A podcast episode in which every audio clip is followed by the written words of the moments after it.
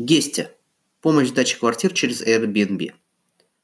Акулы бизнеса создают новые рынки, переворачивают отрасли, меняют поведение потребителей.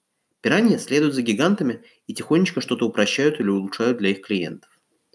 Израильский стартап дня Guesty – отличный пример карлика на плечах Airbnb. Хотя, конечно, по финансированию и оценке тот еще карлик. В России с такими числами он был бы в списке любимых примеров венчурной отрасли. Стартап облегчает работу владельцев сетей квартир посуточной аренды. Первый большой блок функционала – рекламно-маркетинговый. Guesty размещает объявления сразу на всех площадках, а не только на Airbnb, синхронизирует календари и защищает квартиры от овербукинга.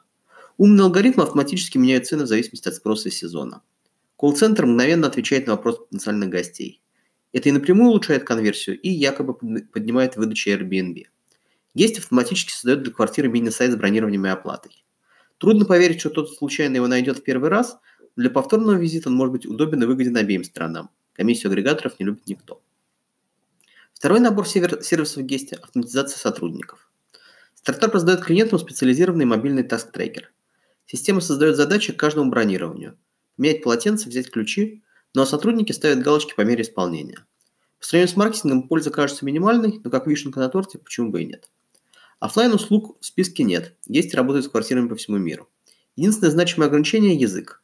Колл-центр работает только по-английски, в условном Ренне или Пензе, это гостям обычно не подойдет.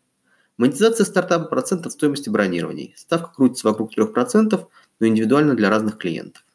В мартовском раунде Guesty привлек $35 миллионов инвестиций.